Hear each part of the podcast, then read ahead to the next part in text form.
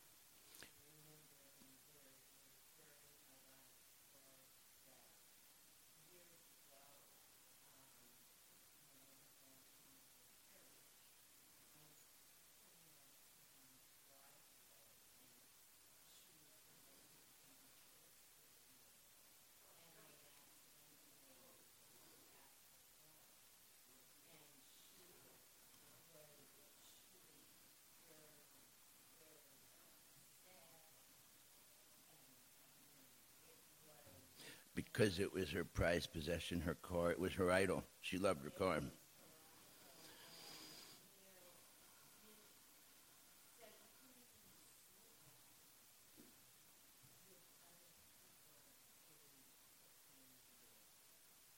Yes.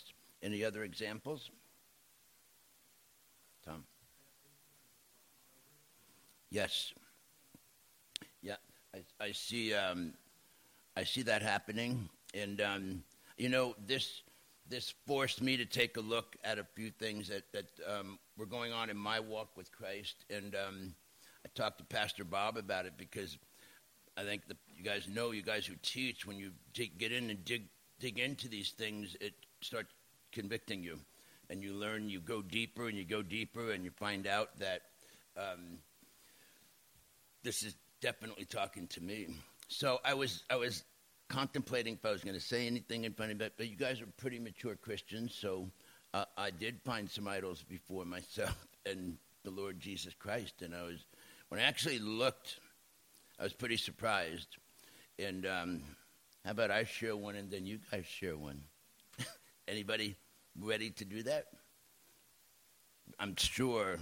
I mean, I, I've not. I don't. It's very rare I think Pastor Paul is probably the closest person to somebody that is walking so, so, so closely, you know, and serving daily and all his thoughts. I think if he, like, if we got cut, what would bleed would be scripture, right, and not blood. but um, anybody have any? Would anybody like to confess something? I'll go ahead first. So I found out that that uh, my work was had become between me and serving, and um, it was killing me because you know I'm normally right in there with the evangelism team, and finally I'm at a church where there's like more than one person going out. There's a group of guys going out, and it kills kills me because my schedule's already full, seven to ten days ahead, and then I get the notes on when they are, and and if I do block the time, I get pressure from the office saying you got to do this, you got to do this appointment, it has to happen because of this, this, and that. And I'm like, I'm always pushing God's work to the side, and it's been hard because you know COVID.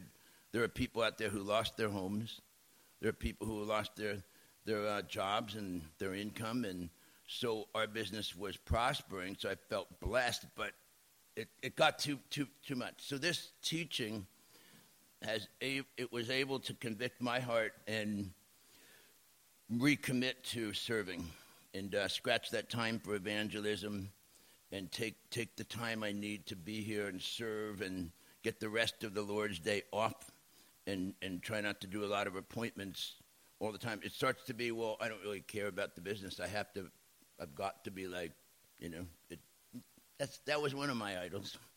And, um, but that was a big thing.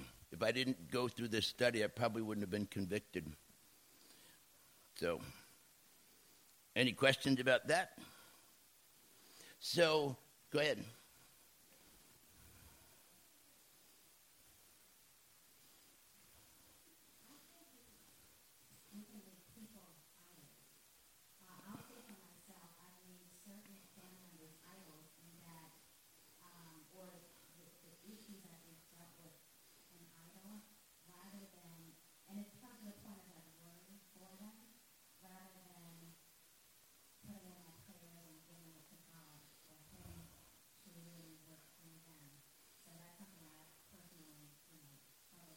Good.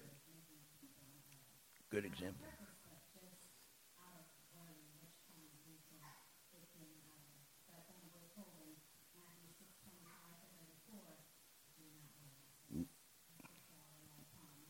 Yes, very good that the comp that that happens. We love our wife or our husband gets in the way of serving. Some people love their dogs too much, but I don't. Don't worry. Yes.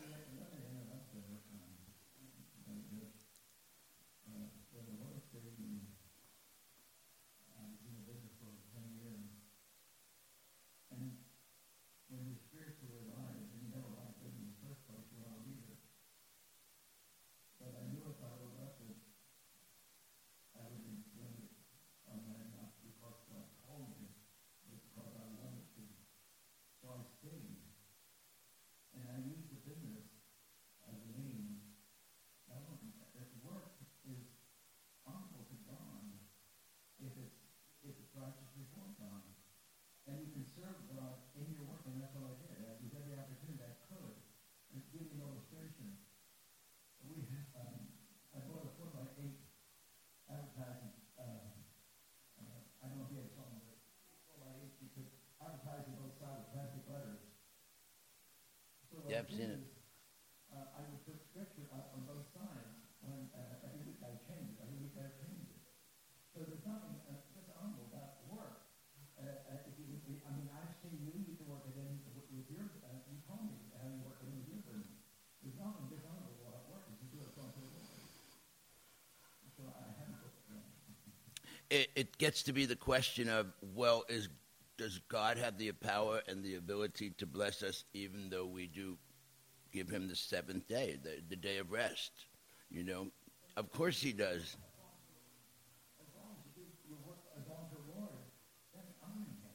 Yeah, amen.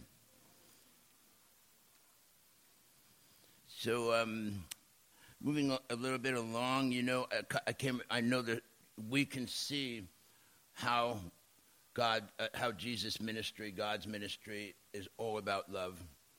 It's woven through the Old Testament right to the New Testament. So I, I got some examples, and you guys can feel free to raise your hands and give us one. We what is well you probably know these already. What what what is where is jesus talking about love? Anybody come up with something? How about you know old testament new testament? Husbands love your wives. What ephesians 525 what else do we have? Remember how all the laws filtered down to just two laws? What are they? I'm quizzing you. I haven't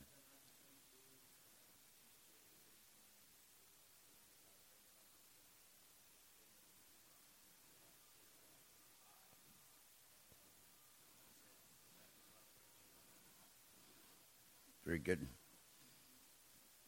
That, that, that's another area. What else do we have? Anybody else? Deuteronomy 6 4. Close, though. It's good memory. Anybody else? So we know that Christ was mostly about love. Look what he did on the cross. Just look at the look at the cross. He was God and man, and he allowed our sins to be poured on him. He was brutally handled, took on the shame and the guilt, and gave his life for us. That's definitely the ultimate sign of love.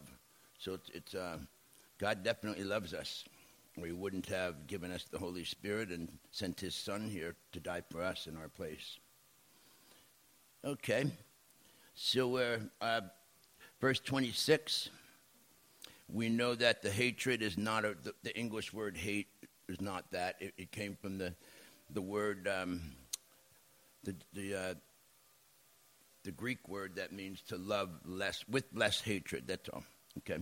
God wants your heart. He wants to be number one. Jesus wants to be number one in your life. That means ahead of your wife or husband, definitely ahead of your parents ahead of your kids and your extended family, brothers and sisters. He has to be first. And this is what he's giving to us as his definition if you're going to follow me. If you're going to be a disciple, was the word disciple the word means follower, learner, right? Imitator. If you're going to follow Jesus, you've got to be willing to have him and to fully please him, to have him first above all human relations and anything else you might love here money, property, dogs, whatever it might be. And so we know that his ministry was all about love. There was one more, Matthew 5:43. I know you guys have heard this. He says, "You have you have heard, you shall love your neighbor and hate your enemy." But then in the New Test, uh, verse 44 in Matthew, says, But I tell you, love your enemies and pray for those who persecute you. That definitely takes the Holy Spirit because the flesh part of me is not wanting to pray for my enemies. I, I get angry, I get frustrated, I'm confrontational at times, and it, it takes prayer, staying close to the Lord, and the power of the Holy Spirit to overcome the flesh. So if we allow Him to rule in our hearts, we can get through those types of things. That's a radical idea to love your enemy. Who does that outside of somebody with the Holy Spirit? Can you just speak loudly, brother? Does it? Welcome down there.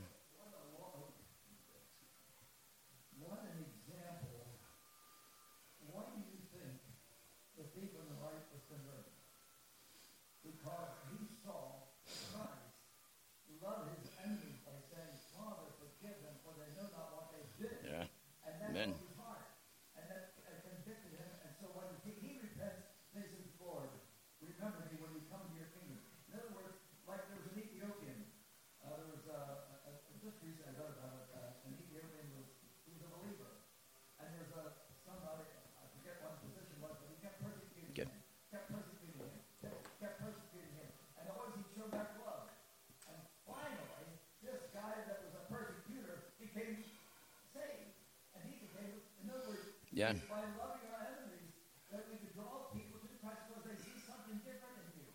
Yes, that they just don't understand how we could be like that. It is definitely um, a good witness to be like that.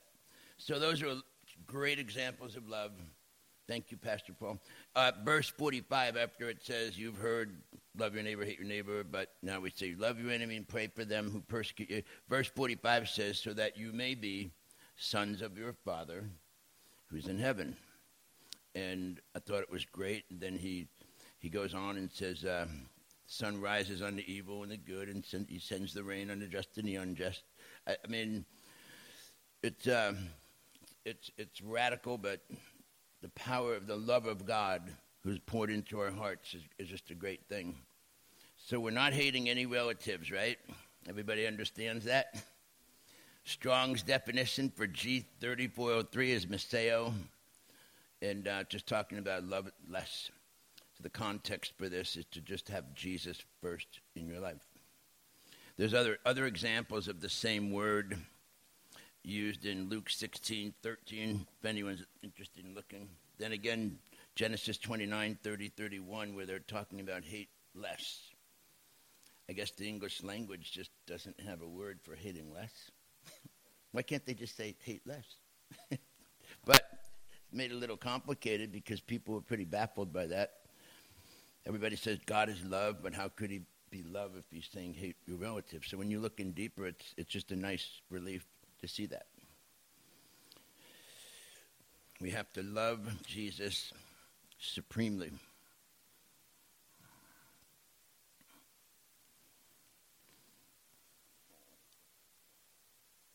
Any questions so far? Next, these are all red letters. Jesus says in the next verse, again, whoever does not bear his own cross and come after me cannot be my disciple. Okay, so what does it mean to bear your cross? I, have heard people say, well, your mother-in-law moves into the house, then you're going to go around saying, "Well, I guess this is the cross I have to bear," or um, or something like, uh, you know, if you're fighting a disease and you're challenged. I mean, God puts it in our life, and we suffer, and we say, "Well, that's my cross to bear," and um, but we know that the cross leads to death. And I think God is not saying we have to pick up the cross of Jesus, but we've got to be prepared if we're following Jesus, where did he go with his cross? So are we willing to do that? If we're giving everything up, making him first in our lives, and we're bearing a cross that's going to lead to death, doing mission work over in China might do that, huh? Taking those Bibles in, something dangerous like that. Can we do that? Would you do that? Would you make him first in your life and do his ministry and carry your cross. That's one of the uh, things that Paul was talking about. Check your heart, check yourself. Would you be willing to do that? So, in my own little story, um, I was in ministry full time for five years in Queens with an Arminian church. Now I'm uh, a Reformed doctrine person, praise the Lord. And um, but when I was there, we were some of the happiest times of my life. All day long, long days, just talking the gospel to thousands of people who went through um, the storm Sandy, and they were scared for their lives. And they came out to the little makeshift building we had. It was like a little shed, and they heard the gospel. But um, then, then I started to work, and then it started fading. Over a few years, it just faded and got further and further. So now I'm happy to be back as a result of teaching this. I'm really ecstatic. So, good. So, this cross. Any other ideas for bearing a cross? Any, any opinions from anybody? How can we bear our cross and follow? What does that mean to you? Sister.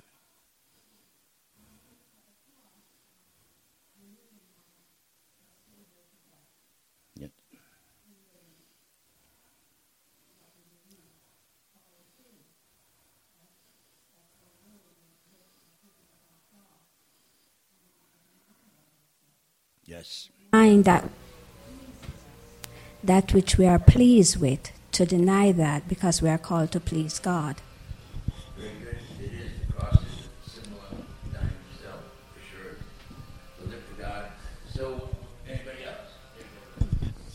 Yeah, Paul says, I think in Galatians 2:20 he says I've been crucified with Christ, it's no longer I who live, but Christ who lives in me. And the life I live, I live by faith in the Son of God who loved me and gave himself for me. So to bear your cross is to, to die to yourself, to die to the to the love of the world, the lust, the lust of the eyes, the lust of the flesh and the pride of life. To to die to those things and to uh, give up on, on the things of the world and allow Christ to, to use you to be broken and, and destroyed that God might raise you for his own purposes. Yeah. Paul. Well, just to add to that a little bit, um, the cross, uh, yes, it, it deals with denying the self life, but to me, it's uh, in life. There's so many t- ways we can take the easy way or the right way, and so the cross speaks of suffering, whether it's mental, emotional, physical. It doesn't always mean death, of course but it means we're just as our brother the flesh is crucified in that we allow Christ to have the preeminence in our life. In other words, Christ will never have the preeminence in our life until the cross is applied. And just as Christ died on the cross for our sins, we must die to self so that we cannot uh, um, take the easy way. Uh, uh, by nature, we want to take the easy way through life. But Christ said, enter into the strait gate, the narrow way that leads to life. You have to apply the cross to your life in order to do that. Okay. Also, just one thing, just want to add, we are called to mortify the flesh. And to me, that is also part of dying to self, something that we find it so hard to do, mortifying the flesh, dying to self, giving up the things of this world, the lust of the eyes, etc., etc. No cheap cross.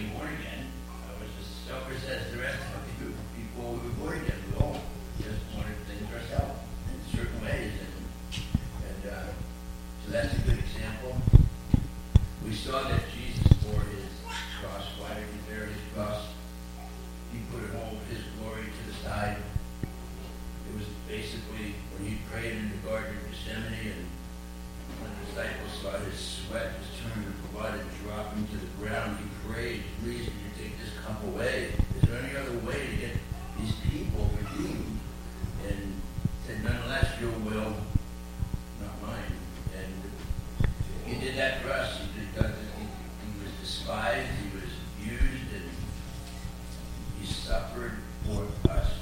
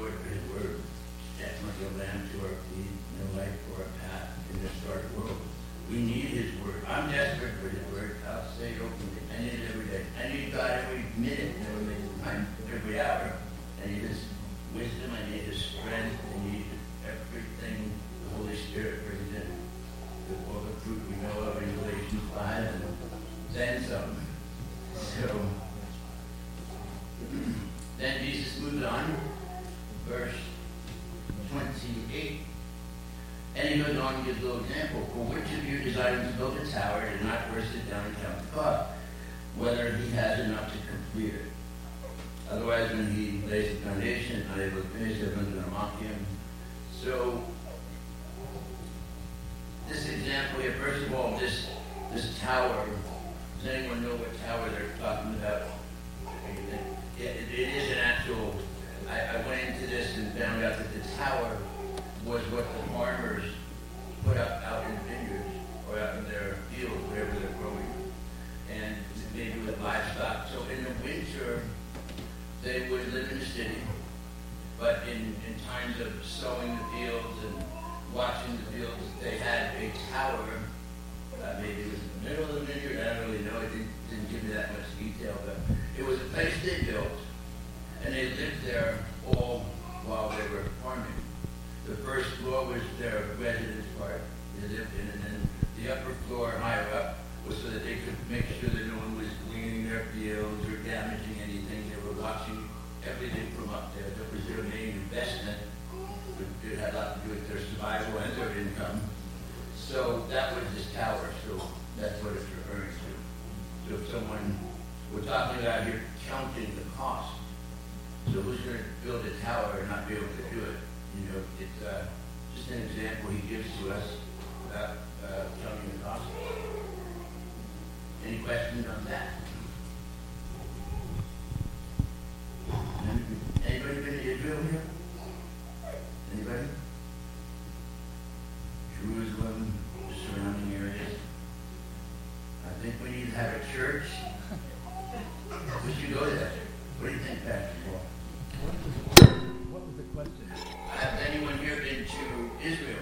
The Uh, vineyard? No, no, we saw a lot, but I didn't see anything uh, like the tower. No, no, I didn't see that. Well, that was back in 1987, so uh, I don't know what's transpired since that. I and I was with a, a group uh, that was not. Um, um, well, it, it, I'm glad I had a chance to go, but it was not a uh, a church group, and so we missed a, a lot. But I'm glad for the memory. But do you know what was the best time of my trip to the um, uh, Israel? It was not seeing all these physical sights. My best time was when I came home uh, on flight from um, uh, Israel to to my. Uh, I, I read through 85 chapters of the book of Psalms, and that blessed me more than all this. The eye can see, but doesn't do anything inside. It's the Word of God that changes you inside. So that was the best my, part of my trip. I spent hour after hour after hour reading the Psalms. And, and when I look back, that was the greatest blessing of the trip. Beautiful. Nice way to spend that time. Have a long flight. Could I have a volunteer to read Mark chapter 3, 31 to 35? Or I could do it, if no one wants to do it. Jesus gives us some examples here. And I know you know all these examples, but I want to point them out because he's our example. He's our example of perfection. He's, he's our example of what it, what it is to pick up one's cross and carry it. So Mark 3, anybody there? Thanks. It, uh, you got verses 31 to 35. Chapter 3 Mark. And his mother and his brothers came, and standing outside, they sent to him and called him. And a crowd was sitting around him, and they said to him, Your mother and your brothers are outside seeking you. And he answered them, Who are my brother, mother, and my brothers? And looking about at those who sat around him, he said, Here are my mother and my brothers, for whoever does the will of God, he is my brother and sister and mother.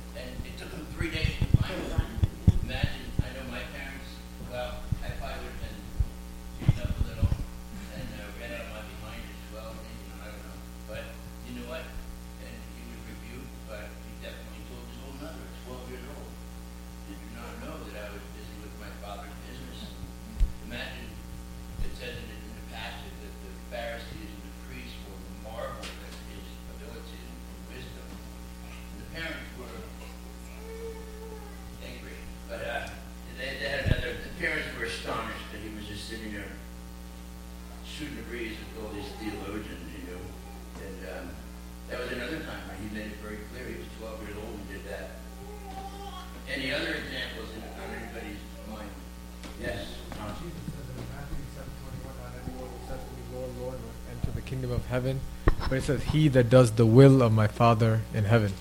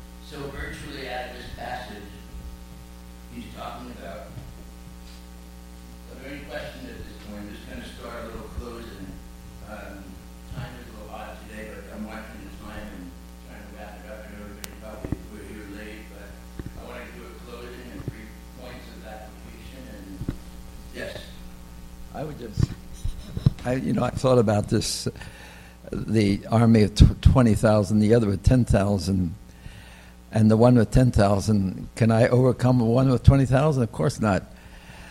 Now, I think uh, spiritually, what I think is saying, can we overcome God?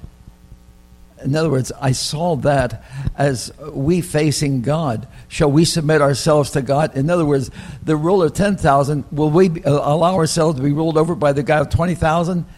They said, Of course, because they'll beat us. Well, here we see we should acknowledge, in the same spirit, we should see that God has a right to rule over us. Amen. That's, that's the way I saw that.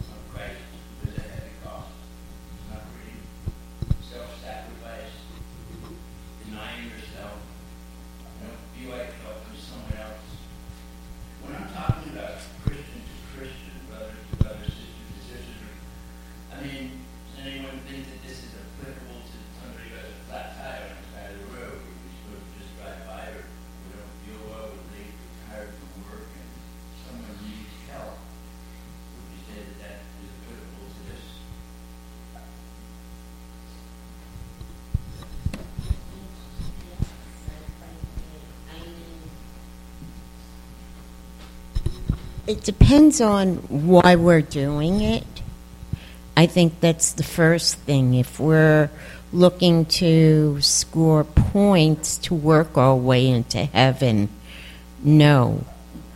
But if our heart is sincerely moved, you know, um, with love, then absolutely. And uh, so I think it's really a matter of the heart. And, you know, it's funny because talking about dying to self, um, I can have a pretty. My temper could, in the past, has been pretty intense. And I'm thinking of one day when I was driving on Central Avenue, and this woman kept on, you know, trying to get me to move faster. And, you know, road rage, it's so easy to get upset. And I stopped and I thought, what if this woman had a child that was in the hospital or a family member? And the reason she was impatient was because she just got some bad news and was hurrying to get there or what if she had a bodily need like to go to the bathroom and you know like we don't think about these Were things you born again then? yes So that's probably why you were thinking of those things. it, well you know what it's like so easy for our nature even as believers to want to you know my thing is you want to rush me i'll slow down. Or what i often do is i'll pull off to the side and i'll just let the person go ahead of me. But in this particular instance i really stopped and thought you know we don't know what's going on with the person in the next car. And I think this is one of the ways that we can show grace to another person. And I actually rolled up next to the woman at the light and I asked her if everything was okay, and it was, and she was impatient. But it was a good learning for me not to react off of the inner messages, but to think what about the other person. It's definitely a work of the Holy Spirit, through the Spirit. I can't remember, I don't remember many times when I put someone else before myself before being born again. After being born again, it was completely different. It's a whole ocean of, you know, that depth and width and height and of the love of God which surpasses our understanding. Yes, sister? I just wanted to say quickly uh, my experience when I just got saved. Um, I witnessed, you know, you have people who doesn't have a car and need a ride, and I never forget. I remember a sister. She told um, the sister she couldn't give her a ride because she she was going that way, and I remember thinking about that. Um, do I have to be going that way? Um, uh, couldn't I take myself out of the way? I, I think that, the, you know, our life is a life of sacrifice. And sometimes we forget that we more want the convenience. I'm guilty of that. Uh, and, and when you say this, you know, it's not that because you have it together, but because it's the truth. You know, and, and so we really more um, want the convenience rather than making the sacrifice. I, I can't take myself out of the way if I'm not going that way. I know those opportunities also common, and I always wind up turning them into spread the gospel, um, right into their faith and right into the power of God and talk about Jesus. So I, I like doing that. That is really annoying when somebody comes along with the gospel. Uh, it's okay, I'll fix my own flat tire thing. So, um, uh, verse thirty-three, this, this one hurts, last verse, and, and we'll close here. Um, Jesus is saying, so therefore, any one of you who does not renounce all that he has cannot be my disciples. Third time in this little few paragraphs, he says, "You cannot be my disciples." Too. What does that mean to you? Renounce all that he has. Yes, sir. Well, Well, I'll tell you what it means to me. It means to me that I've been bought with a price. Look, look, at uh, 1 Corinthians 6, 19 and 20. What don't you know? Your body's the temple of the Holy Spirit, which you have of God, and you're not your own. Therefore, glorify God in your body and in your spirit, which are God's. And what this uh, tells me is that I must remember that God owns what I have, and I'm to use it as He de- uh, um, tells me. I, I don't mean that means we give everything away. It means that He's the owner, that we understand it doesn't belong to me, it belongs to Him. And there's no greater freedom, believe you me, there's no greater freedom than to know that that's true. that also gives him the right to tell us what to do and how to do. Yes, it's because it's His. Yeah, and then we owe him obedience. Uh, so, any other thoughts on that? Does that mean I should go and empty out all the accounts and give my cars away and, yes? I, I see it. I see it as um, you can have one foot in the world and one foot on the side of Christ. Cannot. You cannot. So partial obedience is disobedience. So we have to count the cost and pick a side. Who are we going to follow? The world, or are we going to follow Christ? In verse um, 20, in verse 28 about building a tower, that symbolizes seeking the kingdom. So we have to decide that we're going to seek the kingdom of God and His righteousness. Right. Exactly. Mm-hmm. Yes, and, um, thank you, sis. So, just, as, um, how, you really mean that? I have both feet. I mean, I have some adjustments to do, oh my goodness. I have to go back and put both feet in. But, um, definitely, it's a sacrificial love, it's a sac, to follow Christ. I mean, do you think this is a little bit different back then when the twelve followed him all over the place in dusty roads and sandals and clothes and they, he had, they had God with them. But these days, we have to live, we have, we have to have a place to live, we feed our kids and, so, any other thoughts on this? Do we really give up everything? I mean, I don't wanna go home and sign the house, the house title over and motorcycle and everything and just give it all away and come to church and be like, okay, uh, I need some money, can I borrow?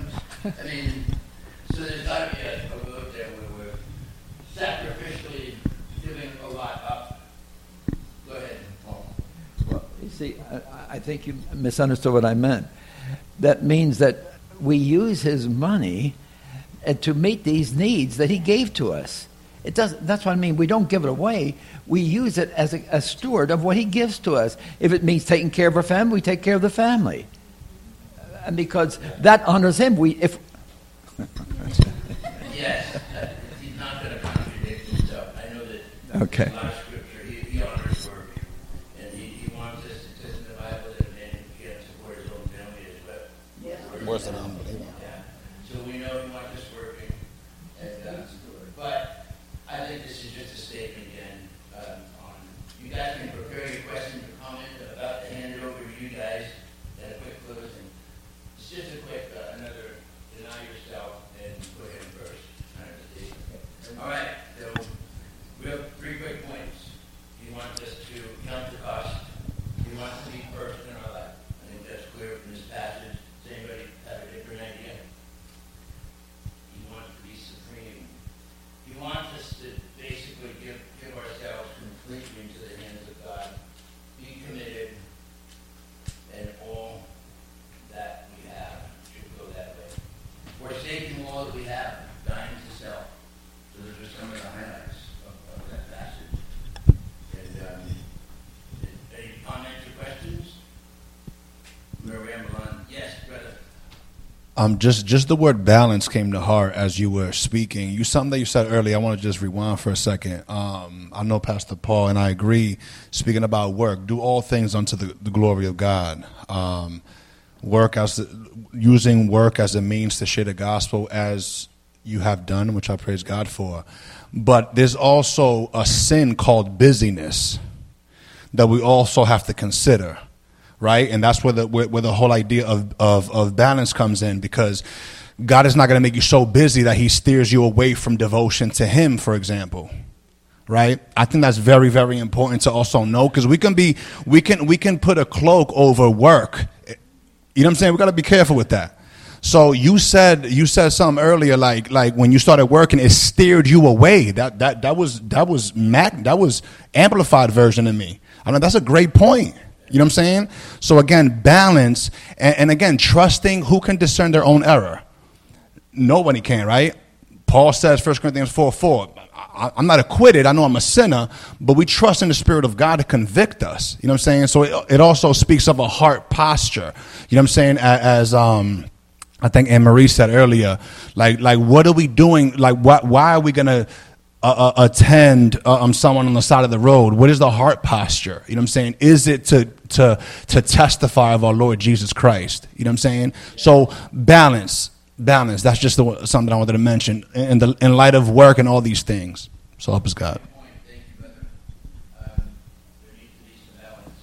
And, and, and you know, Paul says in 2 Corinthians 13, 5, to examine ourselves. And it goes on, and and should you not know that it's Christ in you? And I love that. And um, so examining ourselves is scary because I started finding, I'm not going to tell you a couple other idols that I found, but um, there were other ones that I've got to have to be prayerfully ask the Lord to get me through these things and keep in Christ first. Thank you. Going back to the uh, parable, counting the cost of following Jesus Christ, I know you mentioned like the early disciples. It, it's interesting. The uh, the I know in, in nowadays we uh, most of us have an idol of safety and comfort, but when you talk about counting the cost, each and every single one of the disciples that followed Jesus, all were martyred except for John, who was um, exiled to Patmos. Peter was crucified upside down. Thomas was speared. Um, so when we count, talk about counting the cost, these are people that put to death the idol of the fear of man, comfort, and and they stood boldly and proclaimed the gospel. And they faced something many of us are scared to face today: persecution. Yes, sir. Yes. And just to piggyback off of that, and amen to that, um, I love the words of Peter. Um, Where else will we go, Lord? So, by the work of the Spirit of God and, and, and the, the mortification and vivification, uh, vivifying work of the Spirit of God, that also becomes a reality to us. You know what I'm saying? Like the whole idea, I mean, any Christian, I mean, unless you're like literally like just days old or in your infancy as far as a Christian, like again, speaking about heart posture, like the Christian who has one foot in the in the world and one foot in, like like in the kingdom of Christ, I'm like, my man, like I don't even understand that. Like a regenerate heart detests that. You know what I'm saying? Like what like so again with the principle that that that um that that uh, Peter said, like, where else will we go? That is the work of, of, of God in us. You know what I'm saying? So even considering otherwise, so the idea of persecution, all these things, we like we know death is the door to the other side of eternity. You know what I'm saying? Death is, please, I'll be first in line. That's a favor. You know what I'm saying? Beautiful thing not to be afraid of death and worry about it. I'm just, I told my kids already to throw a party and have music going and celebrate when I tell because I'm going straight to heaven. I'll be in the arms of the Messiah and it's going to be a fun thing. So has, has anybody here experienced a parent saying, you know what, how can you be Christian? You're Jewish. How can you do that to us? You must, you don't love us anymore. You're embarrassing our family.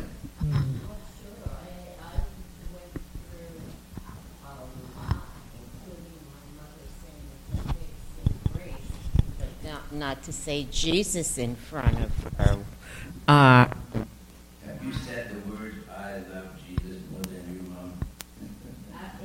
very early when I was a believer, you know, when I was first getting to know the Lord.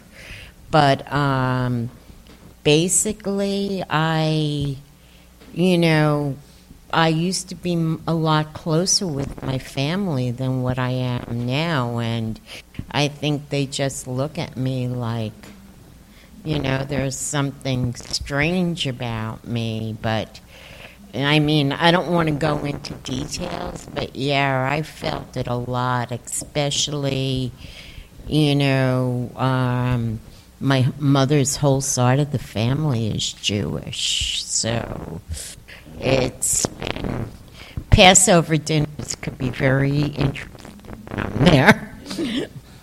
So um, I, I'm, I'm not going to go. I have all kinds of stories. If you're a regenerated, born again Christian, you all are under pressure with relatives and friends and work and neighbors like, oh, those the whole holy rollers over there.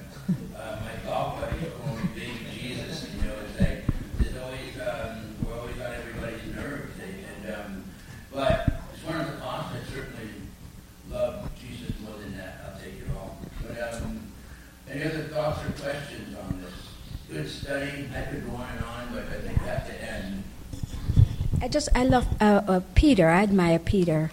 Um, he was so willing to die with Christ. And Jesus said to him, "You you you will you, you die for me, Peter? You know, will you go with me, Peter?" And he says, and and and he says tonight.